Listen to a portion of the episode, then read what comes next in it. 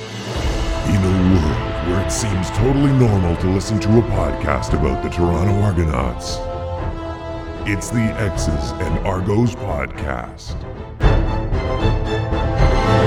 Welcome to the X's and Argos pregame walkthrough brought to you by Funny Bone Broth. My name is Ben Grant, joined as always by JB as we get you set for the second consecutive matchup between the Toronto Argonauts and the Hamilton Tiger Cats.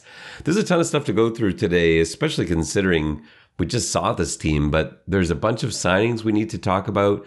Uh, a couple releases I want to talk about too. Some injuries that are going to change things for the Toronto Argonauts. We'll get into that a little bit, as well as going through the regular injury report.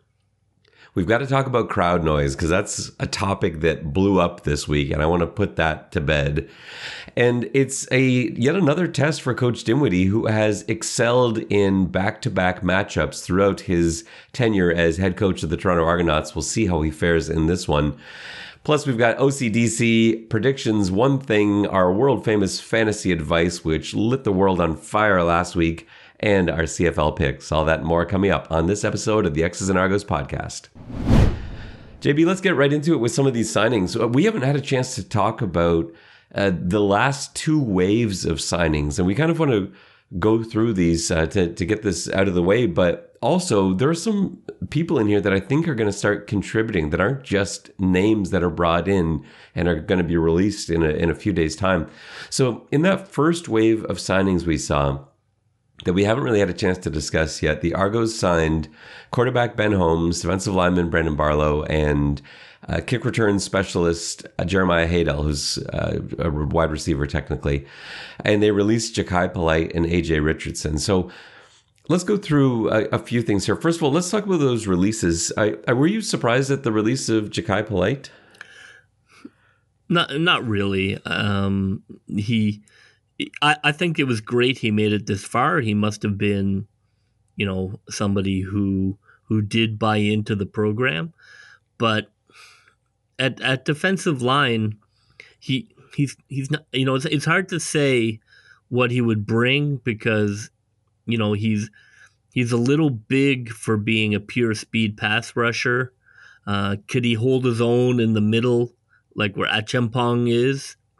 You know, probably not. I think, you know, I think he was kind of a depth guy, and it, it, it does speak to, I think, how much they like the guys they're bringing in. Yeah, for sure it does. And Jachai Polite, I, I just think in watching him, I, I'm just not sure he, he's got it anymore. And it's really sad because he was electric in college and it, it's not, not that long ago. It's not like he's 35 years old or something like that. But that's the thing. Sometimes it, it just goes and it doesn't have to be a massive difference, but at that level, just a small percentage difference in your speed or in your strength or in your reaction time can be all it takes for you to go from being elite to uh, you know being released and uh, unfortunately, that seems to be what what has happened with him. He seemed to have done everything right. I didn't hear anything bad about him in his time here, and so maybe he'll get another shot somewhere. I, ho- I certainly hope he does. Um, and you know, maybe maybe that uh, will turn into something for him. But yeah, it's it's unfortunate to see a guy like that go because he had so much talent. But I think the Argos are probably correct. They've got such strong defensive linemen that uh, they're going to cycle another guy through and, and, see if see if they can hit on wouldn't, it. Wouldn't surprise me if Ottawa took a look. You know, they've had some success with uh, ex Jets on their defensive line. So, and what about Edmonton? They seem to enjoy going going through our laundry. So, I I don't know. Uh, well, they need. If I'd be too surprised if he ended up there. They need a lot. They do. They do. He he could get a chance at there. So uh, hopefully, hopefully it's not over for him. AJ Richardson is just a thing that it, like that situation really upsets me. His release because it's just like the difference in one play. He was slated to play uh, in a game a couple weeks ago, and I think we don't know this for sure, but I think he would have started, and he ends up getting banged up at the end of practice isn't able to play that week and and you know that that's it it just shows you you know one play one drill uh, one practice rep and that can that can change your entire season it can change your entire life and i i really liked aj richardson i'm hoping that after he rehabs from his injury that he's able to catch on. Uh, hopefully, here in Toronto, I would like to see him back. He's got a lot of talent. I really like him as a receiver, big body. I was so excited about him being able to get into the game before, uh, you know, some of these pieces started coming back, Eric Rogers and Juwan Brescacin, et cetera, and it just uh, never never came to fruition. So hopefully for him, he can he can rehab, get himself healthy, and, and get another shot. But it was sad to see those guys go. Um, let's talk about those guys that they brought in. So uh, Brandon Barlow, uh, I don't know too much about. I looked at a bit of his film. I, it's I, I don't think I, I see him breaking the starting lineup anytime soon, but you never know. Uh, we'll see. The other two guys I do think we'll see, or at least you haven't heard the end of. So Jeremiah Haydel is an electric returner. He spent some time with Saskatchewan. He previously spent some time with the Los Angeles Rams. His issue is that he's not a very big guy, like six feet 170. It's you know, it's not the most durable frame for somebody that's going to be a return specialist, but man, is he fun to watch. And we're talking about I know you're you've retired from talking about uh, return the return game for the Toronto Argonauts, JB, you would love to see Jeremiah Haydel out there returning punts and kicks for the double blue. The issue is whether or not they can afford a roster, a roster spot to bring in a guy who's not going to get any receiver reps. I, and I don't know if they can. They didn't last week, right? You had no, you had no Isaiah Wright. You had, they were putting Adeboboye back there with Gittens Jr. because they couldn't budget the space for a return specialist on their roster. But if they can, he's a guy I want to see. It's a lot to it's a lot to give up un- unless you know you have an incredible weapon and the punt return blocking is just so poor that I you know look, I mean look at Worthy. He wouldn't be doing this in Toronto. Like the the punt block the punt return blocking is just really not good. So I I don't think it matters who you bring in. It may not, and I, I can't disagree with you. It does look terrible. It's not the schemes; it's just guys can't hold their blocks for very long, and so every time the the returner gets gets the ball, there's like three guys running at him who are no longer being blocked by anybody, and you see Argonauts chasing them down the field. Um, it, but it's not it's not a question of X's and O's. It's not like Coach Donovan is out there drawing stuff up that doesn't make any sense. The designs are fine, but the players they've got are are losing their blocks. They're just they just don't seem to be very good at, at return blocking. And hopefully, this is something that the coaching staff can teach. I know they're going over it in practice a lot. They spend a lot of time on it in practice. We've talked about that extensively, but it hasn't translated yet in the games. Now, sometimes having a guy back there that you think as a return team is going to create some magic. Sometimes that is a motivator and that can get people sort of jacked up to to succeed in the return game. But yeah, we haven't seen any indication of that yet. Moving on to quarterback Ben Holmes. This is the guy that I'm most excited about, but it's not going to be for this season. So let me go back a little bit with Ben Holmes. When he when we first signed Ben Holmes, I actually wasn't that excited because I'd seen him play spring league. Uh, was that last year? Was it two years? I think it was. I think it was last year, spring league. Uh, and he looked fine, and that was really all I knew of him. And so when I saw the name Ben Holmes, I knew he spent some time in Edmonton, and and then got released there. And so you know, it didn't really flash for me. But then as I started thinking about it and thinking about the fact that they had just brought in Khalil Tate and then like it was like 28, 48 hours later, they bring in Ben Holmes, that just seemed a little bit odd to me. And so I started digging and started looking into it a little bit more. And there's some there's some film of Ben Holmes pre spring league that I think is extremely exciting, and I totally see what the Argos are excited about in bringing him in and why they would release Khalil Tate, uh, who is a name that we had heard and is a name I was excited about to bring in a guy like this. His release is extremely quick. His accuracy doesn't show up in the stat sheet, but that's not him. If you go back to his college tape, the teams they played almost exclusively were in man coverage against his squad that was good, but they didn't have a lot of receivers that could separate. And so for him to complete a pass, he had to be like deadly accurate. And he was a lot, but he was a victim of some drops and guys just weren't getting open, weren't creating any space. But yeah, his release, his arm strength, his decision making are all really top notch. And I was confused when he was the number four overall draft pick in, in the USFL draft because again, I was just basing it on the spring league thing, but obviously they've done a lot more homework than I have And as I started to do that too, I got pretty excited. So again, it's not for this year, just like Chad Kelly's not for this year, but he's a guy to be, I think, almost excited about as as we are about Chad Kelly. Yeah, I, I, I'm. I like the idea of having quarterback depth. Um, does it even open up potentially, you know, a Chad Kelly trade market? You know, who knows? I don't want to trade Chad Kelly or Ben Holmes. So I think, but I think the quarterback situation is really good right now. You got McLeod Bethel Thompson, who's playing his best football that he's maybe played, Edmonton, basically. maybe Edmonton will give us an offensive lineman for Chad Kelly. If Edmonton had an offensive lineman.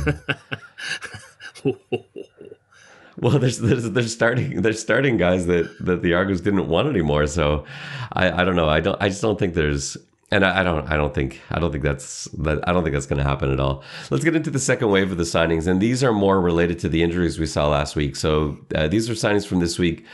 Faces we're familiar with. Max Latour, long snapper, is back. He spent the end of last season with the Toronto Argonauts as the long snapper after Jake Reinhardt's injury. And that seems to be a response to, again, Jake Reinhardt being injured. And we'll talk about his injury in just a moment.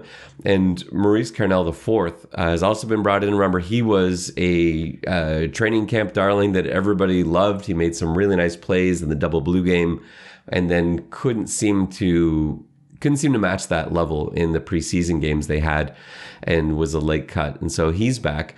Uh, and that's likely a response to Shaquille Richardson's injury. So let's talk about Jake Reinhardt first. It seems to be the same elbow that he injured last year, which was a an extremely serious injury. That uh, you know, there's there's some there's some stories that you can find online. I can't remember the exact source of the story that I know we read uh, in the off season, but it was just a harrowing tale of of what could have been, and he got very lucky um, that he was able to to get surgery to repair the elbow and to return to football and have not only that, just like to, to even have full use of his arm. And so to see a setback here, to see that same elbow.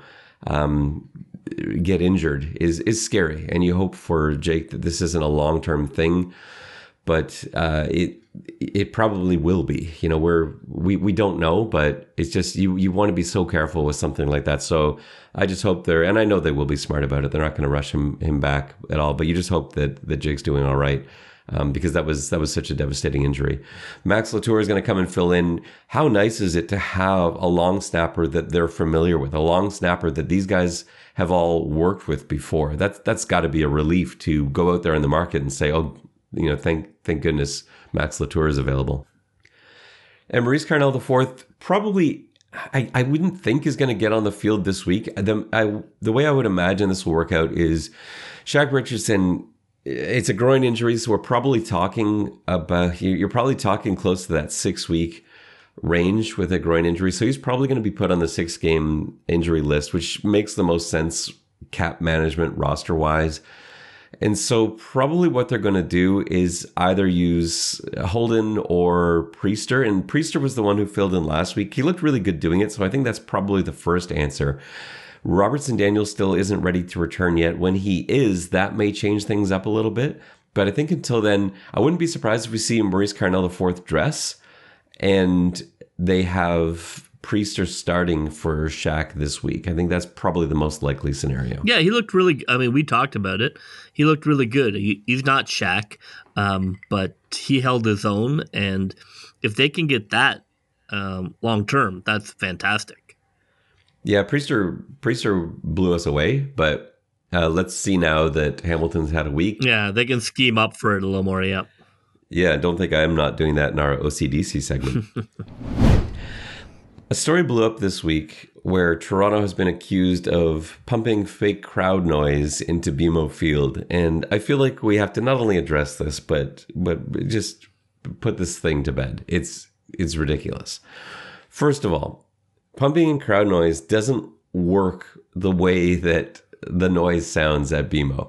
Watch the game back. Like let's just ignore the visuals. I'll get to that part in a second. Watch the game back. Listen to the highlights. Whatever it is, you would need a highly skilled full time crowd noise operator with various buttons to push to trigger all the reactions. It's not like crowd goes from loud to quiet or whatever else.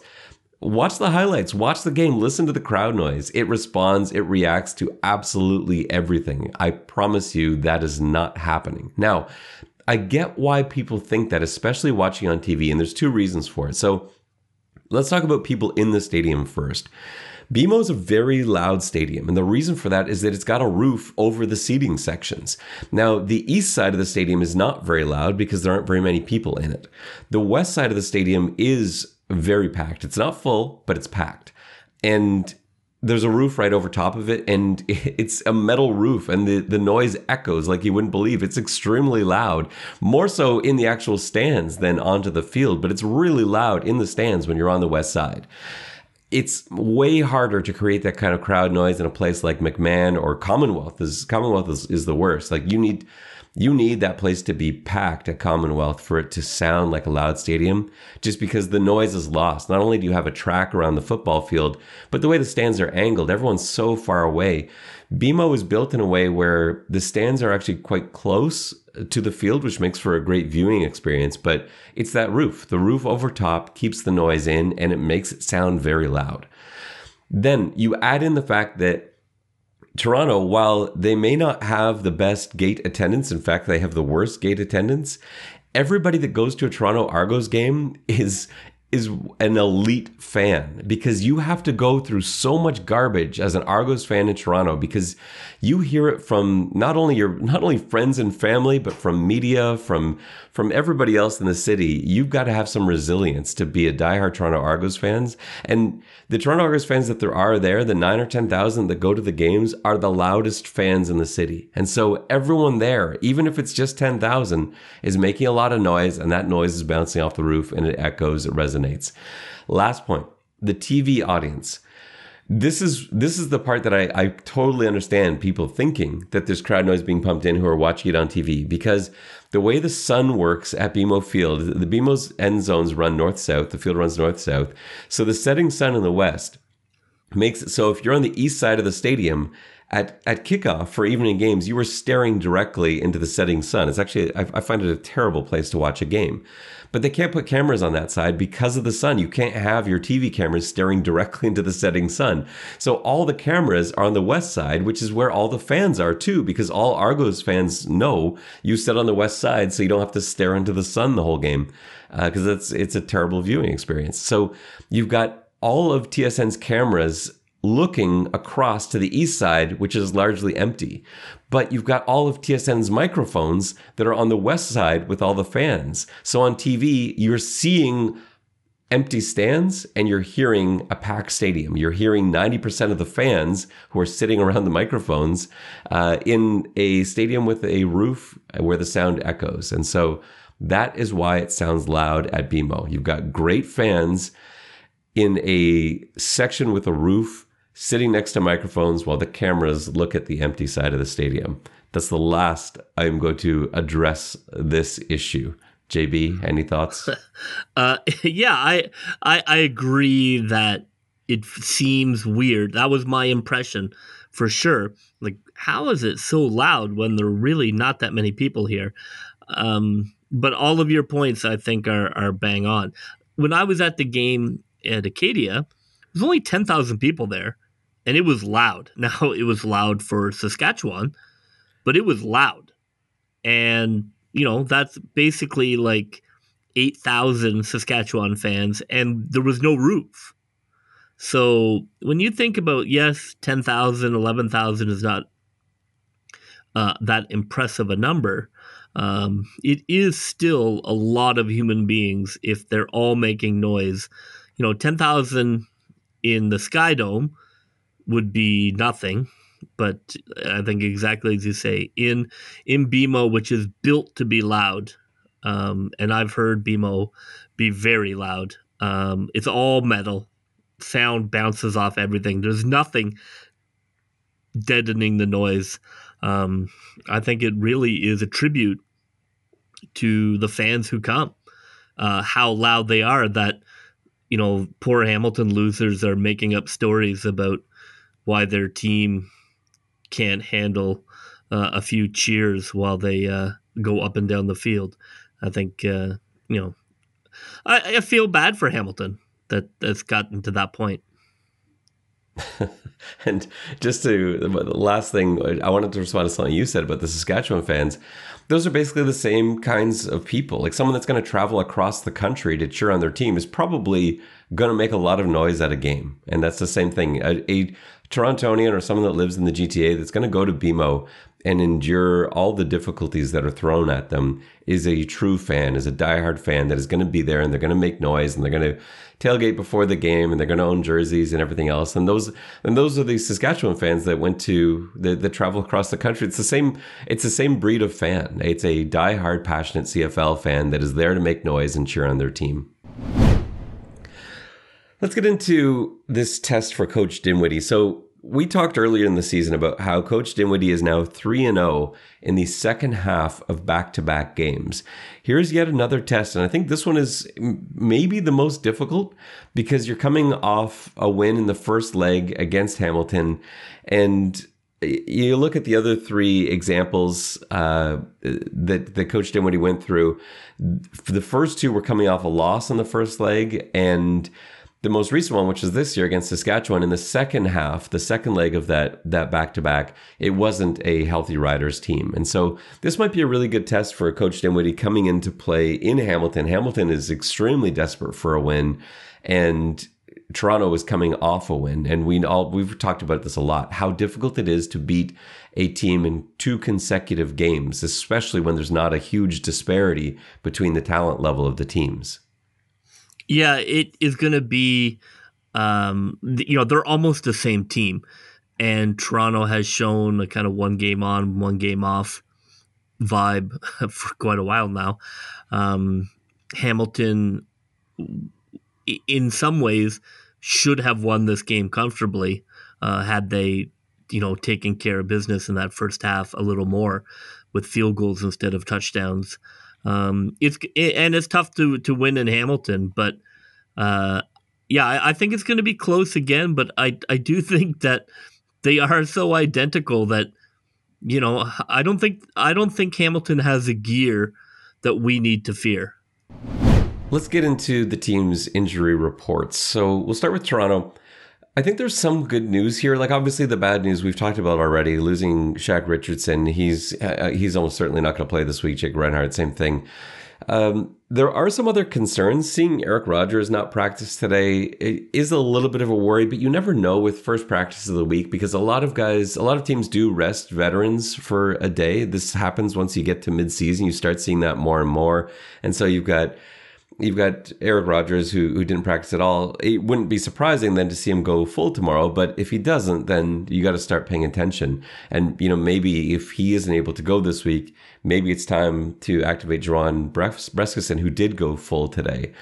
Uh, there were some other concerning things in that Robert Priester was limited, but again, I think that's something where with a hamstring injury, uh, you know, maybe something that he just felt a little bit of tightness. You want to be extra careful with it. Uh, but that would be a concern. If Priester can't go, then suddenly uh, you're getting a little worried now because you're you're you're getting Holden in there. It means you may need to get um, Maurice Carnell in there as well. Uh, so we'll have to monitor that. And then the good news, sort of countering that with the DBs, is Josh Haggerty uh, was a full go today. He was so badly missed on special teams. So more than anything else, I'm excited to get him back out there. Uh, just for simply for his special teams coverage ability, which is elite. Dejon Allen is back to practicing at least uh, somewhat. He's listed as limited, which is, I think, well, it's certainly more positive than not even being out there, which was the case last week. But this brings up an interesting dilemma the Argos have here. So they had the the all five Canadian offensive linemen starting last week, and it's not starting Canadians. That's not the issue. They actually started ten last week, and I don't remember the last time they did that. They have to think about if Dejon Allen can go, where do you start him? So you think you've got we, we have the line from last week, and every all five linemen from last week, thank goodness, are healthy and don't appear on this injury list. But you had Lawrence at center, McKellar at left guard, Philip Blake at left tackle, and then Bladek at right guard and Shane Richards at right tackle. If Dejon Allen can go, and he's healthy. Like if he can actually go full, do you put him at left tackle or right tackle? What do you do with that offensive line? Because he can play both both sides, pretty much the same. Yeah, probably left tackle. I think I think that's your optimal uh, lineup, to be honest. And then so McKellar sits and, and Blake goes to guard. Yeah, it just look- seems like he's been playing pretty well. And look, and nothing against McKellar. Uh, I look, I think he's going to be um, a really good player. He has now held his own, um, and and and more so. But is he better than Dejon? No. No, he's not. But but is he better than Shane Richards? Like if you put Dejon Allen at, at right tackle, and I don't know that he is. I'm not sure either. I, I actually agree with you. I'm just playing devil's advocate here. That's what I would do as well. I would put Dejon Allen at left tackle, put Blake back to guard where he's comfortable, and and I would rest the rookie. And then if, if Shane Richards isn't playing a good game or something like that, then you can move pieces around. You have that flexibility. I think the more guys you have in the position that they are most comfortable with is is the best rather than purely the best five guys. And I think look, the Rook has done well and he's right there and he can be a swing guy and keep learning and uh, I, I don't think there's any I don't think there's any shame in you know I, I'm not making a value judgment about him. The fact that he is a rookie and playing at all uh, speaks a lot to his talent. And the last bit of concerning news uh, that can be maybe balanced out with some positive news, uh, sticking with the DBs, uh, you had Tarvarus McFadden who did not practice today. Now, I I feel like Tarvarus is going to go. Um, he's got a rib injury, and those are a little different than the other things we're talking about. We're talking about hamstrings and quads and stuff. Not that rib injuries can't be painful; they can be extremely painful. Uh, but there are better ways to guard against that than there are with hamstrings and quads, where there's just so little you can do. So you know maybe maybe Tarvarus can can take some extra padding and and get out there, especially with the with the DBs being as banged up as they are. But then the countering good news, Eric Sutton was a full go at practice, and so that gives you again some hope for reinforcements. Do you, with with so many guys like on the cusp, do you is there any chance at all if you're Coach Dinwiddie, you say you know what let, let's rest a few guys this week and be healthy for Calgary coming in next week? Or do you put everything into trying to win this game? I, think you look to to try and bury Hamilton. Yeah, I agree. I think you pull it all out this week. If you lose to Calgary, you know, whatever. But if you can win this game this week against Hamilton, uh, I think that's big. And uh, Andrew Harris, uh, it seems like uh, his wrist injury is not going to be that major, which is Oh, uh, man. certainly a relief. He looked he looked like a guy who thought his wrist was broken when he came off the field. And I'm sure I'm sure he did think that initially, and then but like we talked about in the post game, seeing him move his fingers around and seeing him be able to make a fist, that was highly encouraging. And then Coach Dinwiddie said after after the game that uh, he believed it wasn't going to be a major thing. So he was limited in practice today, but I think if they need him, he'll be able to go uh, certainly for Friday. There's only one injury I want to talk about on the Hamilton side of things, and that is Dane Evans. So he's listed on the injury list. He did not practice today, listed as having a shoulder injury. I, I don't know. Maybe this is veterans being rested. They had a few guys, a few veterans not practice today, and we talked about that being a thing. But I kind of wonder, just think of this from a coaching standpoint and from just knowing how teams work, how comfortable do you feel, JB, as Dane Evans, when people are already asking for Matt Shiltz? And coach comes to you on Tuesday practice is like, you know, hey, why don't you why don't you uh, sit it down today, rest that shoulder, and we'll see if you're good to go tomorrow. well, uh, running a two quarterback system is one that is fraught with danger. And there's a reason very few teams do it. They seem to be able to get away with it in Hamilton, but at a certain point, he's, he's going to have an ego. You can't be a starting quarterback without ego. He has to be concerned about about that, you know, that uh, being usurped from him, um, and then he's he's back to the bench guy. I think I I feel Hamilton is thinking seriously about having a different starting quarterback at home. and and and letting and letting him letting him ride and seeing what they have. I feel like they're almost looking for an excuse to do it. And maybe the shoulder injury is that opportunity they need. And I feel for Dane Evans, it's a weird scenario because I actually, as much as we're sort of programmed to hate Hamilton, I really like both their quarterbacks. I like Schultz and, and Evans a lot. I, and I do feel like keeping Evans was the correct decision in in that uh, offseason move they made, deciding to keep Evans over Masoli. I would have done the same. I think I think Evans is the better quarterback. Uh, he hasn't really looked good this year, but he hasn't looked as terrible as I think our, our memories believe him to have. He's he's made some crucial mistakes, some just absolutely crushing fumbles and interceptions, but he's also thrown for a ton of yards. So uh, you know, I I feel for him in this scenario, but I also want Matt Shiltz to get a chance because I thought he was treated really unfairly in Montreal. I thought he looked fantastic in Montreal, and then suddenly they brought in everybody under the sun to, uh, to take his job away.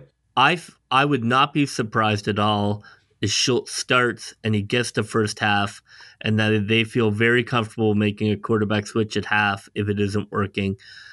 But that they would like to get a sense of is he just a gadget guy, or do we in fact have a quarterback here? It's time for OCDC. Let's start off with the bad guys, JB.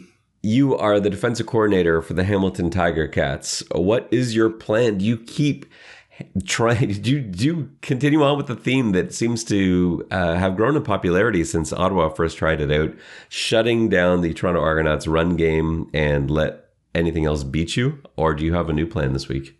Yes, I think you have to stop Harris. I think that you you you still have to bring you got to fill that box. I think you have to keep Harris in check.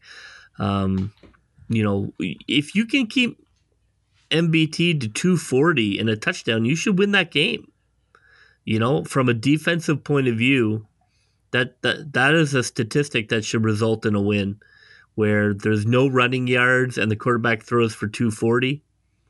That that that's a win um, so I I I would still do that. I think you're looking to frustrate Harris. You're going to have a you know a full box.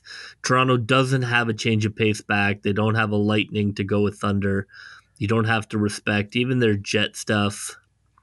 Not really, you know, you don't really. Eh, maybe they get away with one, but they're not going to run that play ten times.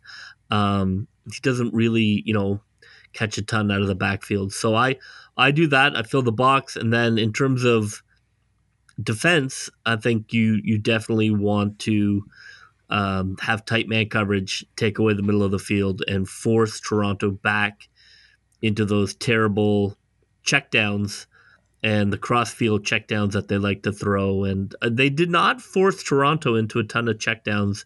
Um, I would have much tighter man coverage on second down, uh, and and let my three man line get to work, which was you know they they have some good defensive linemen there. I would uh, you know bring heat on on really important downs, but for the most part, uh, I'm looking to run blitz and then back into pass coverage. For the Hamilton offense, my plan would be as follows. First of all, I think you got to continue the heavy use of Don Jackson. I think I think you know he and Dunbar you sort of have to ride. Bralon Addison's injury is is devastating for Hamilton. I think he. I, I don't know if he's their best player. I think he might be their most intelligent player. I, I think he brings that offense together. I think having his his route running and and the decisions that he makes, I think make Jackson and Dunbar better. So that that's a huge loss to me. So you're going to have to lean heavily on Jackson. So you need at least as many touches as he had last week. And I think he had 10 carries, nine targets in the passing game. You've got to keep that up, if not increase that. And I, I would actually run him a bit more. I think I'd go heavy. They Hamilton needs this game, and if you've got to hand the ball off to Don Jackson more times than you're comfortable with, well, this has got to be the game to do that. I also like the idea of if let's assume they do uh, start and dress Evans. I like the idea of keeping Shiltz in there only because they've set up something really nicely from last week. I don't know if you remember the the sort of receiver screen they ran to Shiltz. It was wide open. Yeah. The reason it was wide open is because they're, Toronto was thinking it's they know it's who it is. It's the quarterback. They're watching him. They threw a screen to Shiltz and he had like 20 yards to run because everyone was backing up in pass protection. So this is the week that you actually throw it. So you go quick screen to Shiltz and you have the double pass because they've set that up really nicely. Yeah. Uh, it, well, I don't want to jump in here, but for sure, um, what I would do if I had a team playing games like that, getting cute. Anytime somebody gets cute with you, that's when they need a punch in the mouth from a defensive football point of view. You want to get cute. We got two quarterbacks. Which one's going to get the ball? Okay. How about the next time your man runs a fake? Just hit him. I don't care how many yards you get on that play. It's a free hit. He's going to run that run fake. I'm going to hit him as hard as I can with my biggest lineman. And if you stick your other quarterback out there, I'm sending two guys. Uh, maybe score a touchdown, but we are going to hit you so hard you're going to wish that play had never been called. You know, that's what I would do. You know, defensively, don't get cute. You want to beat us, beat us. You want to get cute, well, we're going to punch you in the mouth. Well, I would get cute with that. I think it's really well set well, up. Well, you're and an. I, think- I know you're an offensive guy. Yeah, you will get cute, and I'd be like, okay, good play. I would have two guys. The moment they ran that play again, high and low, free shot, free shot on the quarterback, absolute Uh. free shot. You, you know, you're not protected. You're just some dude out here on the wing throwing a ball, and we're gonna make you pay. Dunbar is going to be breakdancing in the end zone Fine. like Don Jackson. Fine, seven nothing. You think you're gonna win seven nothing? The other thing I would do on offense is uh, throw a ton of zone beaters at the Toronto D. We've talked about how uh, this secondary is going to have to have a lot of pieces, and potentially we know Shaq is not going to play. It's possible McFadden doesn't, so you're going to have new guys in there. Uh, yeah, throw a, throw a ton of classic zone beaters in there. Toronto has shown difficulties in communication so far this year. Not so much last week. I thought they they played really nicely last week, but new pieces, um, new communication issues potentially. So yeah, ton of zone beaters. Look for Dunbar. Uh, ride Don Jackson. Use those double passes with Shiltz. That's that's my plan for the Hamilton offense. Let's go to the good guys. JB, what are you doing with Toronto's defense? Uh, I, I liked how they played last game. I thought that you know there were some busts and some some some big plays, but nothing consistent in terms of not being able to handle Hamilton. I would I would ride Jackson harder coming out of the backfield. I thought he got too many easy receptions, too many easy screens. I thought they shut down the screen game in the second half, but I'm concentrating on that. I'm concentrating on you know pushing Jackson around, um, making every every time he touches the ball um, work. No free releases, no coming out and turning check down stuff. Uh, Dunbar, of course, is a is a highlighted guy. But I mean, other than Dunbar and Jackson, what like what are you worried about?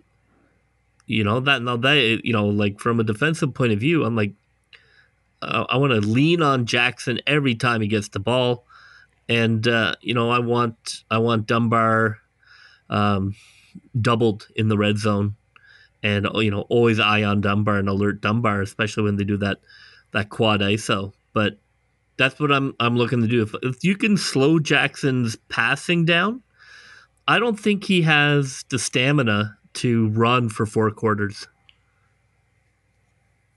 And he may not. He hasn't really been tested that much. They certainly don't play him that way. They play him like uh, sort of like a almost like a second back in terms of the number of carries that he gets. But they just haven't had a lot of success running. Now they did last week, and that was what was so weird. Like Hamilton hasn't been able to run all year. And suddenly last week they they could run the football. So Yeah, maybe maybe more run blitzing. I thought the linebackers were maybe a step slow reacting to. I I thought Hamilton's offensive line got to the second level really well, so maybe maybe mix in a few more run blitzes to to take away that second level stuff.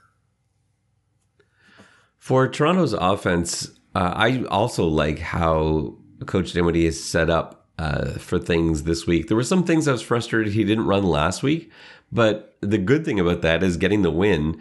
You can now run them this week, and they're set up really nicely. So Uh, I actually want to. I want to send uh, receivers deep this week. I, I think they, they ran so many routes last week, playing off of Hamilton's. We we talked about this in OCDC last week. Remember, we we talked about how Hamilton's corners had actually been victimized with deep balls, and so the strategy I would have had last week was to run a lot of deep comebacks. Toronto did that last week, and they worked really well. They were wide open, and so now you go back again. So now as they compensate and adjust for that, and try and close down some of the space on those comeback routes and and deep outs and stuff now is when you go with those go routes. That's when you hit the double moves. So i want to see those. They're also set up for draws and screens. I was begging for a draw play last week and i still not quite sure why we didn't see one but now they're really set up now. So run your draws and screens run your deep routes. The other thing I want to see is Hamilton threw a lot of man coverage at Toronto, far more so than they've seen in every game except the Ottawa game. Uh, I want to make that more difficult on Hamilton. So I want to run some stuff out of bunch. I want to run some stuff out of tight bunch where there's a lot of room to the outside because McLeod likes those throws. And I really want to mess with Hamilton defenders by having receivers switch on their waggle. So on their run up, have guys sort of uh, not zigzagging, but crossing such that it makes it more difficult for defenders to uh, know exactly which man they have off the snap. We did see Hamilton bust last week on the long pass to Cam Phillips. And I think if you can do some of that and play some games, you're going to find some more busts out there. So that'd be my plan for the Toronto offense this week. Predictions, JB. Uh, you started off for us. How is this one going to end? I desperately want this to be an example of Toronto breaking the good game, bad game. And I'm going to go with it. I'm going to, I think Dinwiddie has shown that he is good at back to back games, that he's able to adjust, he's able to throw a few wrinkles. It's been a strength of his. And I think they go into Hamilton and and get it done. I think that the team is pretty healthy and feeling pretty confident.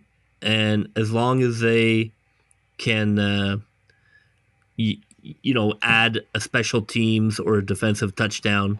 I think that's the difference. I think these are identical teams that are punching each other, and it just takes that one extra play, a special teams touchdown, a, a field goal block, uh, a pick six. That's going to be the difference. So I like I like Toronto to uh, to go in there and win uh, 24-18.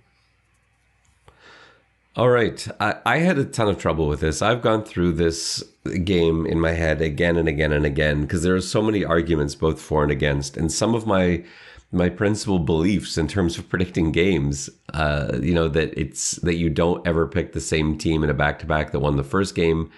Uh, go against some of the the other principles that I have in which you look at a coach with a record and things that they're good at, and, and like we've talked about, Coach Dinwiddie's very good at the second half of back to backs. So I've got conflicting information here.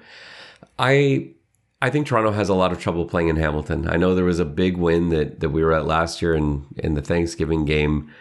I think it's a really tough place to play. I think Hamilton is really desperate, and I'm going to stick with that. It's tough to win back to back games against the same opponent, especially when they're really similar teams. So I think Hamilton is going to unfortunately pull this one out. I have Hamilton winning 31 24.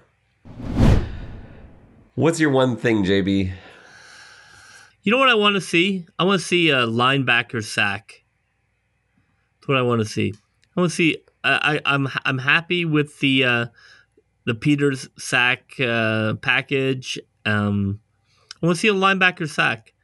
I'd like I'd like them to get there. I'd like to I'd like more um, more of that in the game plan. To be honest, I think that to try and you know play some games up front and and fire those guys in. You know, I mean McMahon he could have if you ran the right game and McManis got a free shot. Oof. My one thing, I'm gonna go with the one you wanted to do because I just can't. I can't take it anymore. It's not Harris specifically. I just want a rushing touchdown. Toronto has got to get a rushing touchdown just so that we can stop talking about it. Just so that it stops staring at me every time I look at the stats sheet.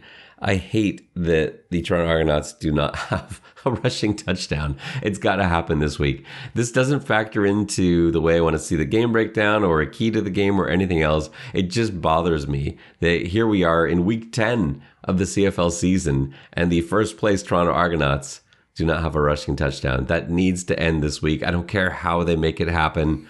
Put a rushing touchdown on the stat sheet. That's my one thing. All right, it's time for our world famous fantasy advice. JB, we've been crushing it the last couple weeks with scores over 100, but last week in particular, what do we have like 137 or something like that? I think we were 18th in the world in CFL fantasy football. Uh, so yeah, we're coming off a, a pretty stellar week. Uh, this week's pretty tough. It, it's getting harder because it's getting harder to predict what's going to happen on, uh, especially by our Tuesday podcast, uh, because you've only just started to see uh, injury reports come in, and some of these decisions we're going to have to kind of stay tuned. You're going to have to check depth charts and stuff like that. But I feel pretty good again about the the roster that we've got. So starting at quarterback, there's a couple guys we like. I know we both like we we still uh, both like the the price of McLeod Bethel Thompson. But I really like the value you're getting this week for Bo Levi Mitchell. He has not put up a ton of numbers last week, but here's why I like him. It, Bo Levi Mitchell, I think everyone can agree, is a great quarterback. And last week he was almost entirely shut down. He scored 10 points against Ottawa. The Calgary offense was only responsible for 10 points against the Red Blacks. And everybody in the world has been talking about how good the BC Lions quarterback Nathan Rourke is, and now Nathan Rourke's coming into Calgary, and everyone's talking about it. People are asking Bo about it in in press conferences. You know, what do you think about Nathan Rourke? Isn't it exciting? And much like we saw with Zach Collaros when he went into BC and threw 500 touchdowns because he was sick of hearing those same questions and hear everyone talk about how Nathan Rourke was clearly the MVP of the league. I think Bo Levi Mitchell is going to absolutely step up this week uh, with a game that goes very much against what you saw him do last week. And I think he will put up Nathan Rourke numbers in Calgary. Uh, and I, I, think for $7,400, start Bo Levi Mitchell. For running backs, uh, we got some value here. Don Jackson's uh, going to get targets. He's at 6,900. I think that's a great price for him. I don't think that's yet compensated for the fact that uh, they've lost the targets for Bralon Addison. So he's going to get a ton of touches, especially with CFL Fantasy, with you getting uh, reception points. Uh, you know, he had nine passing targets last week. I, I, think that's a that's a huge value play. Even though I'm hoping Jackson doesn't have a great game, chances are he's he's going to put up some numbers. So Don Jackson for under seven thousand is huge. And then you've got to watch for our other running back choice. You got to watch the you, have got to watch the health of Ka'Deem Carey. Right now, Ka'Deem Carey is still not practicing with that hamstring injury. So I want to go back to uh, Dedrick Mills uh, who had a great game last week. He's $4,000. If he starts, that's 100% the way to go. If not, you're going to have to juggle things around. And depending on depending on what it looks like with Andrew Harris, it may even be worth if if we feel near the end of the week Andrew Harris isn't 100%, maybe it's worth taking a look at at AJ Ouellette, who's going to be a really good price um, coming into that game. For receivers, JB, how expensive does Dalton Schoen need to get before we stop picking him? What's the what's the the measure there? He's the Oliveira of wide receivers. He's starting to get pricey though. Yeah, no, he's still still nice. I think I, I think he's he's still out of the top five. Yeah, it, and it's amazing. Like every week he gets touchdowns. Yeah, I you know I don't know. The, the, the, there seems to be a bias towards a certain type of athlete, I guess. And uh, I'll take I'll take those undervalued guys all day. Yeah, like Brady Oliveira, we we didn't pick this week, although he's he's getting up there in price too. Though we we have to go away from some of our mainstays, but yeah, Dalton Schoen is now six thousand five hundred and seventy seven, so it's starting to get up there, but that's still really good value for him. And on the other side, we've got Bryan Burnham. So there's two receivers I feel really comfortable with. Burnham at seven thousand seven hundred fifty nine. Love those two guys as the receiver, and then a little bit of uh, Argos flavor to our flex position. Cam Phillips, one of our other value picks who we've been riding for several weeks now. He catches touchdowns, he catches long bombs. He's 3,802. And when you've got a receiving corps like Toronto's, who's a little bit banged up with Eric Rogers not 100%, Brandon Banks missed practice today for personal reasons, uh, and he wasn't starting last week. So Cam Phillips, I, I feel like is is a, a way to go for 3,800. I think that's a steal. for defenses, uh, is there any question about this? Like, I, I, this was my first instinct. It was your first instinct too. Are we overlooking somebody? We've got Saskatchewan at three thousand two hundred. It's the minimum price. They're at Edmonton. Uh, are, is there anyone we're missing that we're we're not really considering? The the the value plays are Toronto, who's going to Hamilton, Montreal, who's up against Winnipeg in Winnipeg uh, Hamilton, obviously, or taking the Elks defense, which I would never suggest for anybody. I like it's got to be Saskatchewan, right? Yeah, you, you pick against Edmonton all day. I think if you did have some leftover money and you wanted to go with Winnipeg's defense against Montreal, maybe. But Montreal's so weird. They sometimes they just have those games where they'll put up forty points. Uh, I don't see that happening against Winnipeg, but I just don't think it's worth the extra six hundred bucks when that can be the difference uh, between you getting uh, you know someone like someone like Bryan Burnham or or Dalton Schoen versus someone you're less happy with. So yeah, I think Saskatchewan defense is the way to go. It's time for our picks. JB, you were three and one last week. I was four and zero. Oh. Uh, we've you know we're we're sort of. Uh, uh, one week on, one week off right now. Uh, we need a second straight solid performance. Let's go through uh, our picks for this week. Montreal at Winnipeg. Uh, I'll go first. I, have got Winnipeg in this one. I just I'm going to keep taking Winnipeg until they lose um, because I've been punished too many times picking against them. Yeah, at home, um, I Winnipeg too. I mean, uh, yeah, I, I, they they seem you know they uh, Montreal came really close at home after the third quarter. They had it tied, and then Winnipeg just blew the doors off them. Um, they finish. Montreal doesn't. I, I, like Winnipeg at home a lot. Winnipeg just finds a way to win, even when they play terribly. They still win the game, and that's uh, you just have to keep picking them. Uh, Toronto at Hamilton. I've got Hamilton in this one. You've got Toronto. Uh, BC at Calgary. This is this is the game of the week. This is a pretty exciting one. Uh, I'm certainly looking forward to this one more than any other game this week. Uh, I want to see how BC responds to the attention. Because last time they, they fell. When Winnipeg went into BC on a short week, BC got demolished. They've had a chance to adjust. How did they do this week? I I personally think they've got too much firepower, especially now with Burnham healthy. When you've got all those guys like like Rhymes, Burnham, Whitehead, and and you're not even like Keon Hatcher is like a, an afterthought as a receiver, and he's excellent. Uh, and and Butler as a running back, I just can't pick against them. Even though I think it's going to be a really tight game, I've got BC. Where you going? I thought you were going to have Calgary for sure. Um, yeah, I have BC too. They are um, awesome to watch when they're they're healthy right now. I mean, they just took that poor team to the woodshed.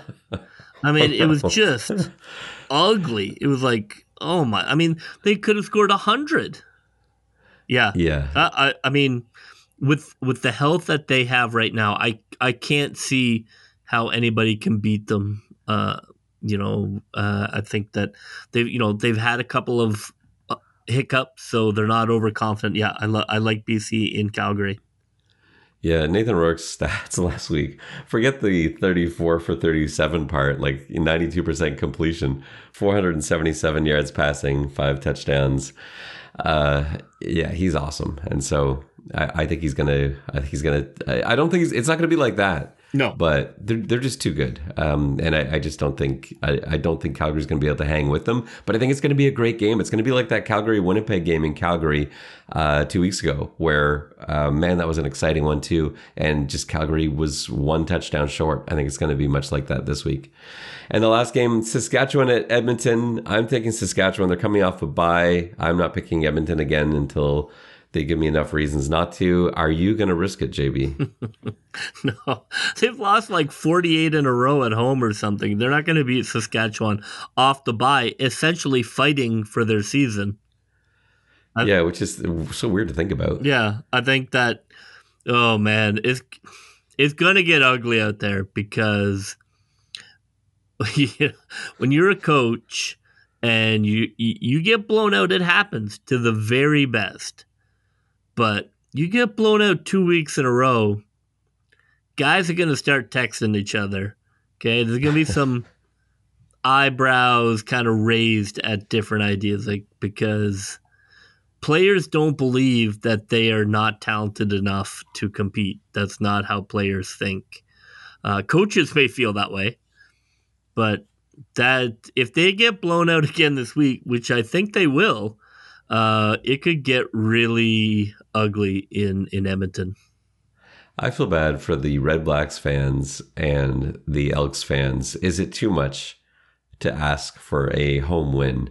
Uh, I would, I, yeah, I don't want to see Ottawa win, but I kind of do. Ottawa's got some great fans, and they've they've they've stopped coming now. Like it's got to the point where it has affected attendance. They were so good last season, showing up despite that team being terrible last year. The team's actually not bad this year, but people have stopped coming to the building because they're just tired of. Well, there's only so they, many losses you can watch, especially when your guys are throwing the ball in the air after being tackled or smacking it to the ground when you have the winning touchdown. I mean, if I were an Ottawa fan, I would never. It reminded me of sort of old TFC, where when I left the stadium, I just, you know, I'm never coming back. You know, I'm like that. That is outrageous. I can't. I can't support this. Where do you? Guy gets tackled, throws the ball 10, 10 feet in the air like he's never played football before. I, I still can't believe they didn't beat Montreal. All right, so that'll wrap up our picks. Hopefully, JB, I'm hoping. I don't know if you've had two good weeks in a row yet, uh, but one maybe if you you hit on a couple of these, mm. uh, you'll you'll be able to slowly make your way back into this one. Uh, anything else for this week? Yeah, just wanted to give a quick shout out to my good friend Doug. Uh, keep fighting, man. And that will just about do it for us on this episode of the X's and Argos podcast. For JB, this is Ben Grant saying so long, and may all your pre snap reads be good ones. I'll see you.